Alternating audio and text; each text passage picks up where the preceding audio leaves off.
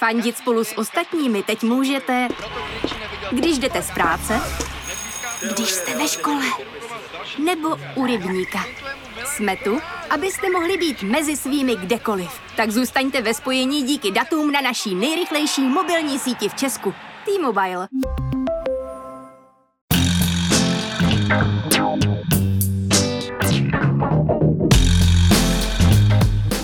Právě jste si zapnuli stopáž. Páteční podcast z pravodajského serveru Seznam zprávy.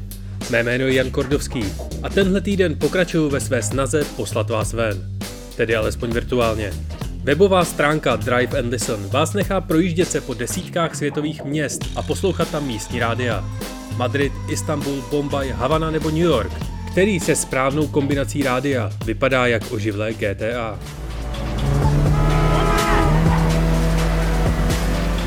Kromě toho jsem si do stopáže pozval technologického experta, youtubera a podcastera Petra Máru, aby mi vysvětlil, proč je někdo ochotný koupit si tweet za 3 miliony dolarů. Ano, řeč bude o takzvaných NFTs, blockchainu i budoucnosti internetu. Ale ještě předtím jsem pro vás vybral přehled těch, alespoň podle mě, nejzajímavějších zpráv z uplynulého týdne.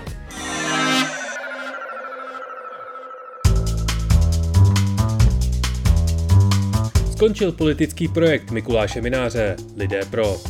Z původního cíle nazbírat půl milionu podpisů se podařilo sehnat necelých 40 tisíc, což je pořád 40krát víc, než v České republice potřebujete k založení politické strany. Svůj odchod z čela strany Trikolora oznámil Václav Klaus mladší. Ve facebookovém statusu napsal, že nestačí kandidovat proti něčemu. Za to ČSSD hlásí návraty prověřených jmen. Na kandidátku do podzimních parlamentních voleb postaví Zdeňka Škromacha nebo Jiřího Dinsbíra. Národní kontrolní úřad vydal zprávu, která hodnotí vládní postupy během loňské první vlny pandemie. Stát údajně podcenil přípravy na pandemii, draze a netransparentně nakupoval nekvalitní zdravotnické pomůcky. V pátek bude sněmovna hlasovat o dalším prodloužení nouzového stavu o dalších 30 dní. A ministr Havlíček prohlásil, že tendr na dostavbu jaderné elektrárny v Dukovanech by měla dokončit až příští vláda. Vozítko Perseverance se chystá vypustit helikoptéru, která bude zkoumat povrch Marsu z výšky. První let se očekává začátkem dubna. V Suezském průplavu se šprajcnul obří přepravní tanker, který blokuje námořní plavbu v obou směrech. Blokáda kanálu, kterým proplouvá 12% světového obchodu, může trvat i několik týdnů. Lamborghini zveřejnilo své výsledky za pandemický rok 2020. Přestože muselo na dva měsíce vypnout své továrny a prodalo méně aut, šlo o nejvýdělečnější rok v historii automobilky. A Donald Trump oznámil, že chystá vlastní sociální síť. Prý bude úplně nejlepší. Británie, Evropská unie, Spojené státy a Kanada v pondělí uvalili sankce na čínské představitele, které obvinují z porušování lidských práv muslimských Ujgurů. V případě Evropské unie šlo o první takové zakročení za poslední tři desetiletí. Peking sankce samozřejmě oplatil. Experti OSN na lidská práva tvrdí, že v převýchovných táborech v provincii Xinjiang je zadržován nejméně 1 milion muslimů.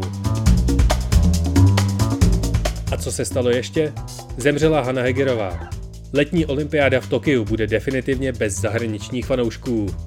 Generální ředitel České televize Petr Dvořák není ve střetu zájmů.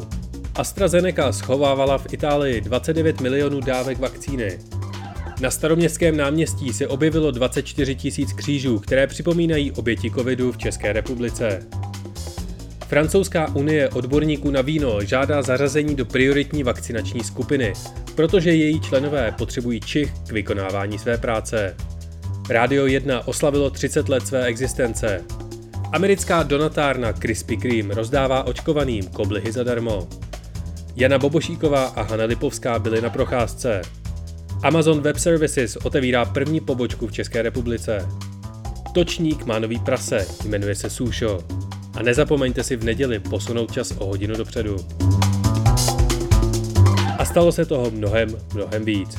Komentáře k aktuálním tématům, rozhovory se zajímavými osobnostmi nebo investigativní reportáže najdete na serveru Seznam CZ. Teď už si ale poslechněte můj rozhovor s Petrem Márou o nakupování digitálních uměleckých děl nebo statusů na Facebooku.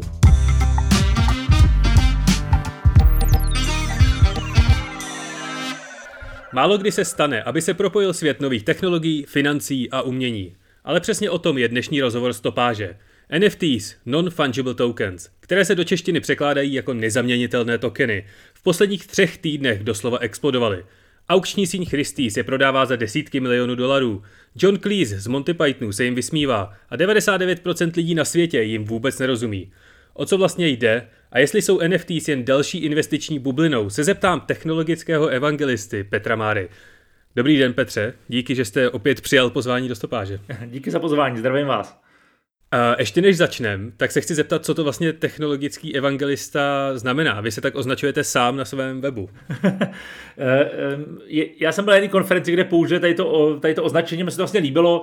Já technologický evangelista vnímám jako člověka, který se snaží lidem evangelizovat, vysvětlovat technologie. To znamená tak, aby lépe pochopili, co se kolem nich děje, protože technologie se dneska vyvíjejí mnohem rychleji než řekněme člověk a jsou spíš exponenciální než lineární jako lidská mysl. Eh, možná ta zkratka nebo ten, ten pojem znamená v korporátním světě i něco jiného, ale tahle ho vnímám já a tak jako trošku vnímám i to, co se snažím dělat. A, no a NFT jsou přesně jednou z těchto technologií nebo hybridních technologií, které bychom potřebovali všichni vysvětlit. Tak co přesně se za tou zkratkou NFT skrývá? Uh-huh. Vy jste to vlastně v tom úvodu řekl, non-fungible token. Uh, zkusím vysvětlit. Jo? Když vezmu Bitcoin, což je v podstatě podobná technologie, tak vy si můžete koupit jeden Bitcoin a směnit ho za jiný Bitcoin a pořád máte jeden Bitcoin. Non-fungible token je v podstatě to tež, akorát, že vy když byste měli jeden bitcoin a změnil ho za jiný bitcoin, tak každý bude mít jinou hodnotu, když to zjednoduším. Jo? To znamená, je to nezaměnitelný token, zatímco třeba v rámci toho bitcoinu ho můžete volně smělat stejně jako tisíci koruna, kterou máte v peněžence a tisíci koruna, kterou máte v bance je úplně stejná. NFT tady v tom směru vlastně označují jakousi zpravidla digitální věc, ale ne nutně a jsou schopní k ní přiřadit, řekněme, majitele. To znamená, řeknu, že vy vlastníte tento obrázek, nebo vy vlastníte ten, tento tweet, nebo tady tu kartičku basketbalisty, nebo toto video. To je to, jak se dneska NFTčka používají vlastně úplně nejvíc. A to je to, co je na nich extrémně zajímavé. Tohleto úterý skončila aukce zakladatele Twitteru Jacka Dorseyho, eh, který se rozhodl prodat svůj vůbec úplně první tweet, který na té síti vzniknul. Právě jako tenhle ten digitální token. Eh, ten tweet se nakonec vydražil za 2,9 eh, milionů dolarů. A uh, neděliší se vůbec ničím od těch ostatních statusů a kdokoliv se na něj může podívat, kdokoliv ho může retweetnout, kdokoliv si ho může vyfotit a Dorsey ho dokonce může i smazat. Proč ho někdo vlastně chce vlastnit? A může ho vůbec jako vlastně vlastnit? Super otázka, jestli ho vlastně z hlediska práva vůbec může vlastnit. Jo? A já vám na to asi úplně nezodpovím. Vy si fakt kupujete zápis v blockchainu, to znamená v té, řekněme, v tom novém internetu, který nastartoval Bitcoin a vy tam prostě máte zápis, že vy vlastníte tento tweet nebo tento obrázek a to je celý. Z hlediska práva, pravděpodobně offline právo se na to bude dívat trošičku jiným pohledem, ale vy si opravdu kupujete tady tu věc a sázíte na to, samozřejmě stejně jako u většiny kryptoměn obecně, že v budoucnosti tahle věc může mít větší hodnotu než dneska, je to spekulace. Je to trošku, trošku jako status, trošku show off, že se lidi chtějí ukázat, že na to prostě mají. A samozřejmě vysázíte na to, že za 10, 20, 30 let, kdy se pravděpodobně lidstvo víc přesune do onlineu, tak tahle věc bude mít hodnotu, protože to třeba byla první dražba NFT, tím pádem je velmi unikátní a pro někoho v budoucnosti může mít hodnotu. Jo, já tam dám jenom ještě jeden příměr, který možná třeba pro lidi bude takový jako logičtější nebo zajímavější. Vemte si online hry nebo hry, které hrajete prostě na internetu, tak vy si do nich můžete kupovat lepší zbraně, oblečení, brnění a tak dále. Jo? Což Dneska jste schopni dělat pomocí těch tzv. NFTček a představte si, že máte firmu, která vydala nějakou hru a v té hře máte 100 speciálních mečů. Těch mečů je vyrobeno jenom 100, nikdy nebude jich 101, 150, jich jenom 100. Každý ten meč je zapsán jako NFT a ti hráči jsou schopni mezi sebou samozřejmě tady ty meče nakupovat a prodávat. A tím, že jsou zapsaní v tom blockchainu, tak to není jako, že si pošlete soubor někam jinam. Je to fakt jako opravdu unikátní jedna věc a vy víte, že jenom 100 lidí na světě, který vlastní tento meč, tento status symbol a můžou s ním volně obchodovat. A přestože to pro řadu lidí může znít jako proboha, proč by někdo něco takového dělal, je potřeba si uvědomit, že jsou lidi, kteří už dneska tráví relativně hodně času v onlineu, pravděpodobně se tam budou, budeme přesouvat a možná pro ně je důležitější vlastnit NFTčkový meč v online světě, než luxusní kabelku v offline světě. Jo, tam bych to asi jako zkusil trošku přirovnat. To je trochu odpověď na tu moji další otázku. Jak se vlastně určuje hodnota té digitální informace, kterou si ten člověk kupuje? Jenom trhem. Tam jako není, není žádná tabulka, kde byste řekl, tady to by mohlo stát jako 30 Ether nebo 2 miliony korun nebo 10 milionů dolarů. Je to fakt jenom trh a upřímně NFT je teďka extrémně nahypovaná bublina. Jo, já si myslím, že 99% toho, za co dneska lidi utrácí, splaskne, půjde k nule, ale pravděpodobně tam 1% nebo 1 promile, který bude mít hodnotu a já si myslím, že to jsou ty věci, které jsou limitní, které byly úplně na začátku a myslím si, domnívám se, spekuluju, že v budoucnosti tyhle věci můžou mít velkou hodnotu, stejně jako když si, byste si dneska chtěl koupit Monu Lízu, tak vás to pravděpodobně bude stát taky hodně peněz. Ale zase, Mona Lisa je to prostě plátno a na něm je nanesená nějaká barva. To je celý. To je, tam nemáte, z hlediska vlastností tam vlastně nemáte moc věcí, ale má nějakou, řekněme, uměleckou hodnotu, a co si budeme povídat, umění není úplně věc, kterou vyhodnotíte podle tabulky. Prostě někdo si myslí, že to má takovou hodnotu a v dražbě za to zaplatí takový peníze, tak to asi takovou hodnotu má. Mm-hmm. A jaký je tedy vztah mezi těmi těmi tokeny a blockchainem a mezi NFTs a kryptoměnami, jako je třeba Bitcoin? Jo. Uh, Blockchain je technologie, která umožňuje decentralizovaný zápis. Já vím, že když už to takhle řeknu, tak řada lidí už jako vypíná hlavu, protože to zní divně, ale představte si to jako novou vrstu internetu. A dneska internet funguje tak, že vy máte svého provozovatele internetu, ten vám hlídá váš internet a když se mu třeba nějaký obsah nebude líbit, tak vám ho nepustí, nedovolí vám ho. Je, je centralizovaný, je kontrolovaný. Blockchain přichází s decentralizací, to znamená, Nikdo nemá na tu věci vůbec žádnou kontrolu, prostě je daná tím, že ji lidi používají. Jo. Kdybych to zjednodušil. Decentralizovaná věc prostě nemá kontrolu, nemůžete ji úplně jako vláda nebo nějaký stát nebo nějaká komunita ovlivnit. Nebo za velmi specifických podmínek, ale řekněme, že to nejde, abych to zjednodušil. Jo. To je blockchain. Blockchain, ta nejznámější podoba blockchainu je Bitcoin, proto je Bitcoin dneska tak zajímavý, protože vy si ho nemůžete dotisknout, nemůžete na něm, jako, podobně jako můžete tisknout peníze, tak si nemůžete dotiskávat bitcoiny, protože se těžejí, je to matematický vzoreček, nebo jako matematická formule a všichni vědí, jak ta hra funguje. A tím, že je decentralizovaná, tak vám nikdo nemůže říct, nebo může zakázat vláda samozřejmě jako Bitcoin v nějaký zemi, ale ne, nemůže ho úplně jako nedá se vypnout. Jo? A proto jako já spíš blockchain mám jako druhý, druhou vrstu internetu, novou vrstu internetu, jako, jako řekněme svobodnější. To je, to je blockchain. A Bitcoin je jeden z představitelů, další z představitelů toho blockchainu je třeba Ethereum, což je jiná kryptoměna. Obě dvě to jsou kryptoměny a právě třeba nad Ethereum dneska běží nejvíc NFTček. Jo? Čili to NFT je vlastně způsob použití kryptoměny, jako je Ethereum, ale i řady dalších.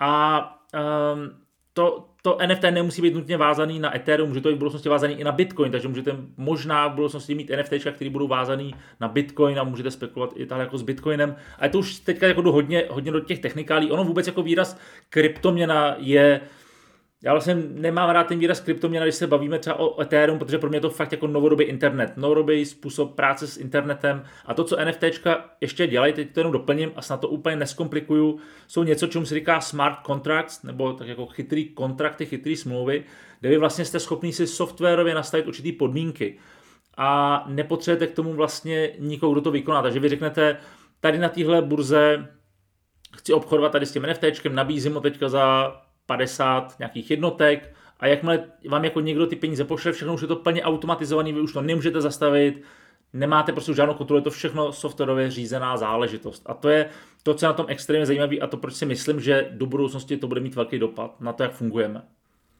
A čím dřív to člověk pochopí, tím více potom uh, bude v přehledu. Proto to právě tenhle ten rozhovor dělám právě s váma, protože ho jste schopný docela inteligentně a pochopitelně vysvětlit. Díky, ale já to jenom doplním. Mně to trvalo roky, myslím si, že to pořád ještě plně nechápu. a myslím si, že velká část populace nebude vůbec mít šanci tuhle věc pochopit, stejně jako nechápu internet. A teď to nemyslím nějak zlé, prostě tak to je, ty, ten technologický vývoj je velmi rychlej. Stejně jako já taky nechápu přesně, neznám detaily fungování motoru v autě ale vím, že s ním jsem schopen jít do bodu A do bodu B. A samozřejmě ta adopce pro lidstvo bude v okamžiku, kdy pro lidi to bude aplikace, kde na něco klepnou, ono se něco stane, většina lidí vlastně nebude vůbec vědět, co dělá. Jo. Myslíte si, že mladší lidi jsou schopní tyhle ty informace o digitální hodnotě něčeho pochopit jednodušeji než starší generace? Hmm, uh, super, velmi dobrý postřeh, protože právě tím hraním online her a toho, jak komunikují, to, že si v, ob, v iMessage nebo ve WhatsAppu posílají obrázky, tak pro ně už to má jinou hodnotu, než pro, řekněme, pro mě jako pro staršího člověka, který ví, že si můžu obrázek stáhnout kdekoliv a nemusím za něj platit, že můžu stáhnout hudbu, můžu stáhnout filmy, proč bych za to pro boha platil, když je to zadarmo, jo? Myslím si, že mladší generace určitě bude schopná rychleji naskočit na tady tu novou vlnu a rychleji to chápat, ale zároveň, třeba pokud se teďka bavíme o NFT, tak to už je cenově tak drahá věc, že je to spíš pro lidi, kteří jsou dneska takový, taková ta forma těch technoidů, těch nerdů, který v kryptoměnách už jsou dlouho a mají dostatek kryptoměn na to, aby si to mohli dovolit, protože ty částky, které to uvádí, už jsou dneska vlastně šílený. A jenom proto, abyste si koupil obrázek, který vás bude třeba v přepočtu stát 4-5 tisíc korun, tak si řeknete, že to je prostě blbost, za to prostě nedáte ty peníze. Jo? Takže myslím si, že investičně je to dneska úplně na skupina, jsou to dospělí lidi, kteří mají určitý vhled do kryptoměn a spekulují na tu budoucnost, zatímco ta mladší generace podle mě je bude spíš chápat jako součást každodenního života a budou vnímat, že v onlineu používám hodnotu jinak než v offlineu, ale online i offline věci budou mít hodnotu. Takže normální člověk vlastně uh, Bitcoin nebo hodnotu nějaké věci chápe spíš tak, že si je překládá do nějakých fyzických věcí v normálním světě. Takže třeba když dneska Tesla oznámila, že si můžete za Bitcoin koupit auto, tak člověk si to překládá takhle, že já vlastním nějakou částku a můžu si za ní koupit tady Teslu. Za to mladší lidi nebo tahle generace, která s těma NFT, respektive s blockchainem a bitcoinama obchoduje, tak už přemýšlí v jiných vrstvách. Chápu to správně. Přesně tak, jo. My starší generace vnímáte, že, za, že Bitcoin smění za dolar, aby si za něj koupil auto. Mladší generace už to bude vnímat tak, že bude mít Ether nebo Bitcoin nebo cokoliv nějakou kryptoměnu a bude si za ní kupovat online zboží. A online zboží je to NFT. Vy vlastně neodcházíte z toho blockchainu, z toho online světa.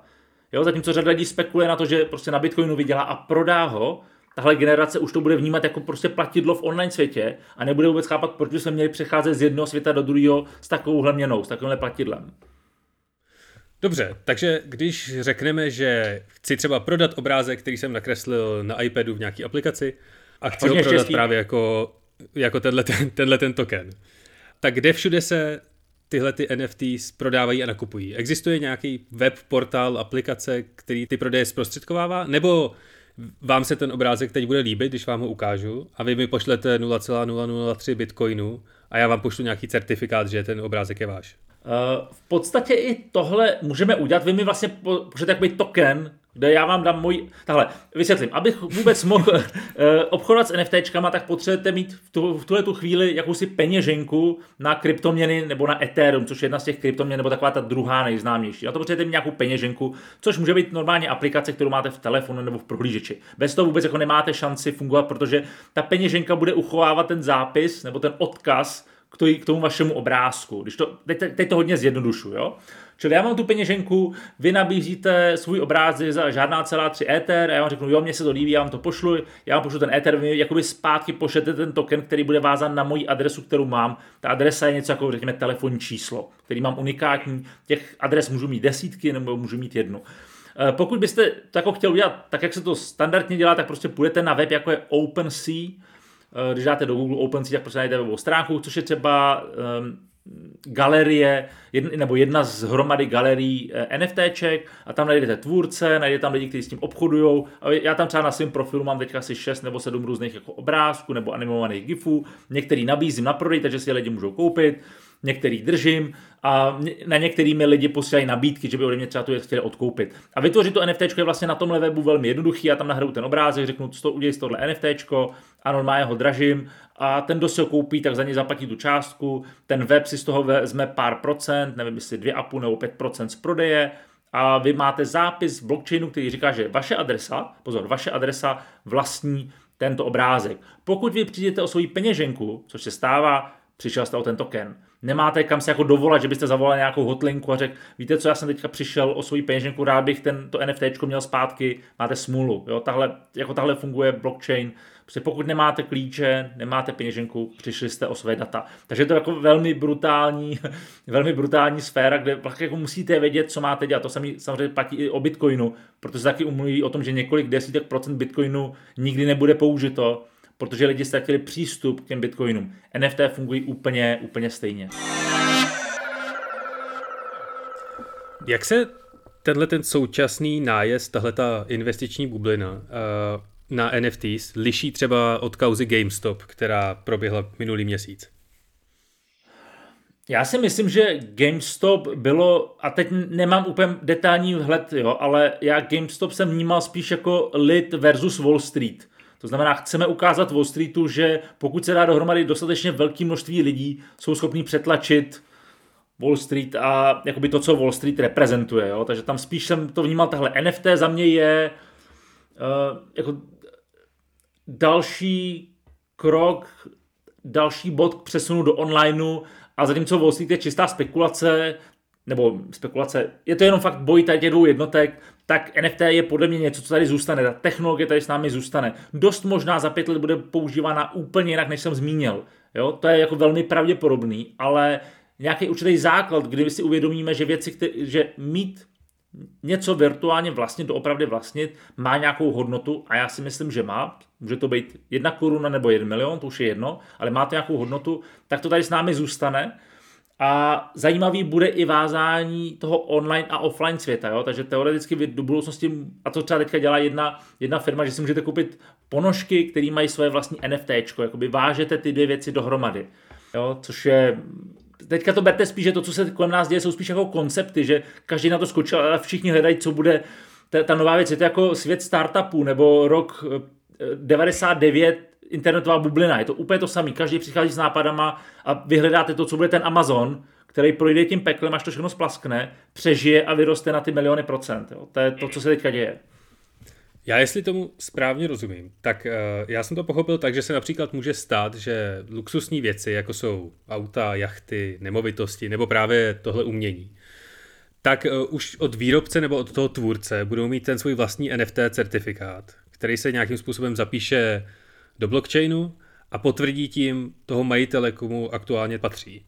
Za A, jestli to chápu správně, a za B, jestli tohle to vlastně nebude nějaký technologický poskok k tomu, jak uh, zaručit originál nějakého předmětu. Uh, chápete to správně. Teď zase já, já vám dám, dám protipohled a budu teďka střílet trošku do vlastních řád, jo.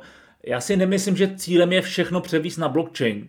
Smysl má na blockchain dávat věci, které vám přes nějaký benefit. Já třeba bych nechtěl mít Uh, nebo nejsem si jestli bych chtěl mít zapsaný pozemek, který mám na té planetě v blockchainu, protože v případě, že jich přišel o přístup, tak to radši budu mít centralizovanou databázi, kam přijdu s občankou a oni mi řeknou, ano, opravdu vy ten pozemek vlastníte. Jo? Čili uh, to, co popisujete, se samozřejmě může stát, ale jako je, je potřeba tam jako vidět všechny ty konsekvence. Jo? A velmi pravděpodobně se v budoucnosti dostaneme do fáze, kdy ten zápis bude blockchainový a nad ním bude jakási vrstva, která to bude pro lidi zjednodušovat, takže bude to třeba vázení na moje telefonní číslo nebo na rodní číslo a já budu schopen třeba dostat zpátky to, co jsem přišel, když to zjednoduším. Jo?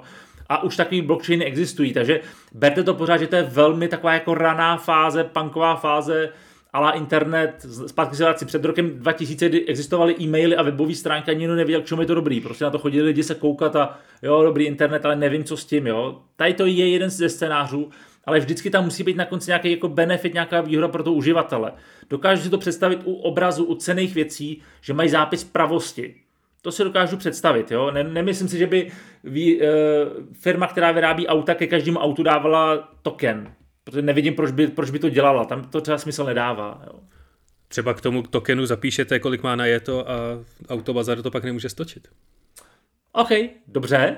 Ale pak zase se můžeme jako ptát, uh, kdo tohle bude zapisovat, ale zase, dobrý, když půjdu o kousek dál, tak vy v tom autě můžete mít software, který bude pracovat s těma chytrýma kontraktama a automaticky to zapisovat do blockchainu. A pak je to zajímavý, protože vy to nemůžete obejít. Jo, ten software to dá, jednou za měsíc pošle aktualizaci na těch kilometrů a vy s tím nemůžete nic udělat a to je fair a to dává smysl. To je přesně ten příklad, kdy vy už to nestočíte, protože je to v blockchainu a ten prostě nezměníte. Jo? A to je velmi, mimochodem velmi zajímavý použití eh, chytrý, chytrý smlouvy nebo toho smart kontraktu se zápisem do online. A je to kompletně softwarová záležitost, vy s tím nic neuděláte, vy si na začátku tu službu předplatíte, že chcete, aby to tak bylo a tím pádem udržujete hodnotu toho vozu. Jo, tam to třeba dává smysl. Jak dlouho vlastně tato technologie už existuje? NFTs. První, řekněme, CryptoPunks, CryptoKitties, taky ty první obrázky se objevily v roce 2017. A co je jako velmi vtipný, oni tyhle obrázky, když začínaly, pokud se teď bavíme teda o obrázcích, tak oni vlastně byli zadarmo. Ty, ty výrobci jenom chtěli, aby to prostě lidi začali používat, takže byste si opravdu jako mohl jakoby vytěžit to CryptoPunk a ten obrázek, jeden, třeba já jsem investoval do CryptoPunk, takže to je 10 000 obrázků, každý je úplně jiný.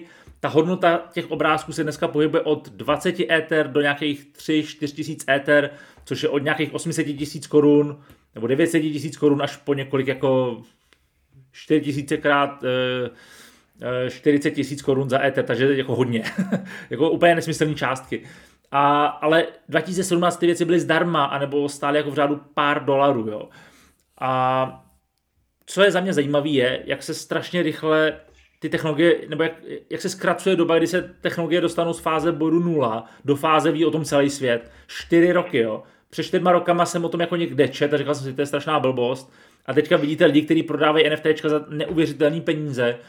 A to, co je pro mě třeba na tom jako to nejzajímavější, jak se tyhle věci zkracují, jak se zrychluje, jak vlastně člověk úplně v tom technologickém světě nemůže podcenit jakoukoliv novinku, protože to, že teďka vypadá divně, ještě neznamená, že bude vypadat divně za tři roky, anebo za dva, anebo možná v budoucnosti za pár měsíců. Když se na to tak jako podívám hodně z výšky, tak uh, já si myslím, že je trochu nutný si přiznat, že obchod s uměním a tedy případně i s kryptoměnama a bitcoinem, tak je hodně často používaný na třeba praní špinavých peněz nebo nákup nějakých nelegálních uh, substancí. Dají se ty NFT s nějakým způsobem zneužívat? Uh, u každého toho NFT máte jeho historii. Vy přesně jste schopni dohledat, kdo kdy ten token koupil, na jaký byl adrese. Takže ono se často o kryptoměnách mluví jako, že jsou anonymní, ale oni jsou takzvaně pseudoanonymní. Ono, jakmile jednou zjistíte, komu ta adresa patří, tak víte úplně přesně, co ten člověk vlastní. Jo? Takže uh, určitě, se, určitě budou existovat burzy, kde se dá kde se dá obchodovat, ne, tady to nemá smysl, jako má smysl tohle, že v rámci Bitcoinu, protože ten není to non-fungible, jo? ten je prostě, jeden bitcoin smějte za jiný a můžete ho takzvaně prohnat nějakou pračkou, Whirlpoolem a dostanete jiný bitcoin a najednou už ten bitcoin, který vy jste měl předtím, není vázaný, řekněme, na nelegální obchod, což se samozřejmě dá udělat. Ale u toho NFT to prostě neuděláte, protože pak už to není NFT. Jo, takže e, vlastně absolutní logika toho NFT je, že tady to nedává vůbec smysl, protože každý se přesně může podívat, kdo to NFT v historii vlastnil a tím pádem s ním nemá smysl dělat takovýhle podobný machinace. Dneska, když spolu mluvíme, tak e, právě kryptoměna Bitcoin spotřebovává 134,41 terawatt hodin za rok, což je aktuálně víc než celé Švédsko. Mají e, NFTs, tyhle ty tokeny, podobný problém se spotřebou energie jako Bitcoin? Eh, vzhledem tomu, že NFT zběží nad blockchainem, nad Etherem, eh, já vám neřeknu, jakou eh, spotřebu má Ethereum a další kryptoměny, ale samozřejmě mají velkou spotřebu, protože běží na strojích, který neustále něco vypočítávají, na tom je celá ta síť postavená. Takže můžeme to brát jako problém se, jakoby se spotřebou energie. Já na to možná dám ještě trošičku jiný pohled, protože samozřejmě tady to je super titulek, jako kolik, eh, že Bitcoin spotřebá tolik jako, jako Švédsko, ale samozřejmě ta informace už sobě nemá uh, detail o tom, kolik z té energie je z čisté energie, kolik eh, pochází z nějakých jako spálení uhlí. Uh, další věc, kterou já tam třeba vidím jako důležitou, jsou tohle uvědomit, že tady to je nějaký, řekněme, rozhodnutí trhu, a zase to můžeme srovnávat s tím, kolik bankovní systém spálí energie každoročně nebo každý den. Jo? Jakoby rozumím tomu titulku, je, je samozřejmě jako zajímavý se na něj podívat jedním pohledem, ale je důležité si uvědomit, že uh, ta, um, ta spotřeba té energie je už rovnou spotřeba energie, to znamená, tu energii nezískáváte třeba z ropy, ale prostě jste schopný mít jako v čisté energii už od začátku. Takže pak ten údaj může být, řekněme, lehce irrelevantní. Jo? A můžeme se pak bavit o tom, kolik spotřebují cloudové služby, kolik spotřebovává tento hovor, když je zapnutý telefon a tak dále. Jo? Takže uh, rozumím tomu titulku, aby jako zejska šoku, ale nemyslím si, že je vlastně úplně korektní. Jo? Když bych se, mě by třeba zajímalo, kolik ročně spotřebovávají energie elektroauta ty přece jezdí taky na elektřinu a bez pochyb jako, myslím si, že to bude mnohem víc, ale ty vnímáme ekologicky. O tom jsem nedávno tweetoval a bohužel si to samozřejmě nepamatuju, ale není to zase až tak, uh, je to pořád méně než, uh, než Bitcoin. Pořád méně než Bitcoin, OK, takže Bitcoin vede. Takže dobře, tak za pět let, až se ohlídneme, tak uh, třeba ty elektroauta budou mít víc, ale jenom doplním, jde o to, že samozřejmě my globálně se cílíme k tomu, aby ta zdroj energie byl obnovitelný. Jo, a pak nechci říkat, že je jedno, kolik to spotřebovává, ale vlastně pokud budete mít e, minera nebo těžaře, který prostě má své pole na Sahaře a získává ho ze solárních panelů, tak vlastně teoreticky je úplně jedno, jakou má spotřebu. Prostě nezatěžuje ten systém tak jako řekněme, pravděpodobně někdo jiný. Já když jsem poprvé NFT zaregistroval, tak mi trvalo několik dní, než jsem si vůbec jako přetřídil celý ten koncept toho, co všechno může mít nějakou hodnotu a k čemu všemu jsou lidé schopní nebo, nebo vlastně ochotní důvěřovat. Jako měně kterou můžou mezi sebou navzájem směňovat. a tohle to má být alespoň trochu informačně hodnotný podcast, tak se nech, nechci zabředávat do nějakých filozofických debat, ale nemáte trochu obavy z toho, co všechno můžou technologie obrátit úplně vzhůru nohama? Upřímně mám a vlastně to už se děje. Jo? Jako, uh, teď snad to nebude znít moc hloupě, ale snažit se na všechno, co se děje kolem nás dívat racionálně je možná nebezpečný. Jo? že tohle to jsou, to, o čem se tady bavíme, je čistě emoční záležitost. Bitcoin je logická, mate, to je matematika. NFTčka jsou emoce. To je prostě úplně jiná forma, hm, teď nechci říkat energie, ale prostě vůbec uvažováním nad věcma, jo. A e, pro mě třeba jako pro člověka, který neinvestuje do umění, to samozřejmě dřív bylo jako, to je přece úplný nonsens. Nikdy bych za obrázek nedal takovouhle, takovýhle peníze, ale když se podíváte na svět, kde máme peníze, kde taky věříme, že tisíci korun je tisíci korun a že si za ní něco koupím, není to krytý zlatem, jenom tomu prostě jako všichni věříme, tak proč bychom nemohli věřit tomu, že obrázek, který byl vytištěný v roce 2017 a je jediný na světě, nebo je jediný originál, který má zápis v blockchainu, nemá tu hodnotu. Jako pokud najdete někoho, kdo vám za to ty peníze dá, tak je to vlastně v pořádku. Jo. Takže já, eh, bude to znít divně, ale já se vlastně snažím co nejvíce odprosit o toho racionální pohledu a spíš se to snažím vnímat jako tak, jak se to děje kolem nás a e, akceptovat to a pochopit to, protože mně přijde, že se ten svět začíná kombinovat jako rácio a nějaká emoce a tyhle věci se začínají jako velmi intenzivně, e, intenzivně míchat dohromady. Nebo se možná míchali vždycky, ale jako člověk, který pochází z technologického světa, tak jsem je spíš vnímal přes ten ra, racionální pohled. Jo. Ale znova, vrátím se zpátky eh, k luxusnímu zboží, k umění, taky si nepotřebujete kupovat auto za 10 milionů, ale jsou lidi, kteří si koupí auto za 10 milionů a taky je doveze z bodu A do bodu B, jo, kde platíte za design, za status. Spousta těch NFTček jsou jenom statusové symboly, ale prostě bude jenom pár lidí, kteří je vlastnějí. A proč ne, když na to ty lidi mají, tak ať si to koupějí. Za těch pár měsíců, co jsme se neslyšeli, jste stihnul spustit nový podcast Středověk což je dost matoucí název v případě tady tohohle toho podcastu. Můžete posluchačům vysvětlit, co to je za projekt? Uh, díky za tu otázku. Uh, to je vlastně povídání tří kamarádů, čili mých kamarádů Honza, Martina a mě, uh, nad tématy, které pravděpodobně řeší muži ve 30 a ve 40 letech. A je to všechno, co nás napadne, to znamená od, od Bitcoinu po Tinder, alkohol, budoucnost, historii, rodičovství a tak dále. A vlastně ne, na, já jsem dřív dělal, nechci říkat motivační podcasty, ale bavilo mě spovídat lidi, kteří jsou úspěšní a kteří něco dokázali a jak přemýšlí a tak dále. A tady to je vlastně trošku jako opak. Je to taky jako trošku možná tlachání v hospodě, ale občas tam si myslím, je něco zajímavého a hlavně nás to baví a země to baví i lidi, kteří nás poslouchají. Já tomu říkám uh, opravdu první původní americký podcast v češtině, protože je to přesně tři bílí muži tlachají nad svým životem a nemají žádný časový limit. A kde všude jinde vás ještě můžou posluchači sledovat nebo poslouchat nebo číst? Uh, asi nejvíc Instagram a YouTube, kde mám, snad to nebude znít jako největší zásah. Hraju si s TikTokem, Eh, protože mi přijde zajímavý, ale tam nejsem úplně jako aktivní, ale baví mě tu věc poznávat ze stejného důvodu jako NFTčka, protože to jednou může být zajímavý a dávám si pozor na to, abych věci nepodceňoval. A občas Twitter, kde třeba o NFTčkách jsem se mm, snažil něco psát nebo spíš jako retweetovat zajímavý, zajímavý informace. Já jsem si TikTok založil zhruba před měsícem a tenhle týden mě dohnal trend, kdy se na těch TikTocích objevuje uh, milenial z roku 2020, který se uh, vysmívá TikToku jako hře pro 14-letý eh, děti a pak je střih a přesně je tam ten člověk, co jsem teď já, který zkoumá, že to vlastně je docela zábavný a má to nějakou teoretickou hodnotu. Jo, Strašidelný. Jo. Souhlasím. Já vám moc děkuji za rozhovor. Taky, moc děkuji. Mějte se hezky.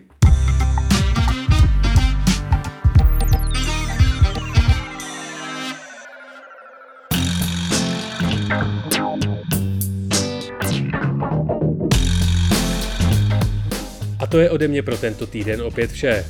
Chci moc poděkovat za všechny vaše ohlasy na Twitteru nebo recenze v Apple Podcasts. Po minulé epizodě se vás ozvalo hrozně moc, tak doufám, že jsem na nikoho nezapomněl. Moc děkuju Michalu Vaškovi, Magdaleně Raškové, Jarce Sedláčkové, Lindě Bartošové, Jakubovi Stakemu, Arturu Novému, Vavřincovi Holečkovi, Adamu Bořinkovi, Vojtěchu Presovi a přezdívkám Laila D, Octopusy 88 a Hikis. Pokud máte ke stopáži nebo vůbec podcastům na seznam zprávách nějakou připomínku, stížnost, radu nebo tip na téma, napište nám na adresu audio.cz.cz Loučí se s vámi Jan Kordovský, díky za poslech a příští pátek zase na seznam zprávách. A náhodný fakt nakonec? V roce 1913 žil ve Vídni Adolf Hitler, Leon Trocký, Josef Tito, Sigmund Freud i Stalin.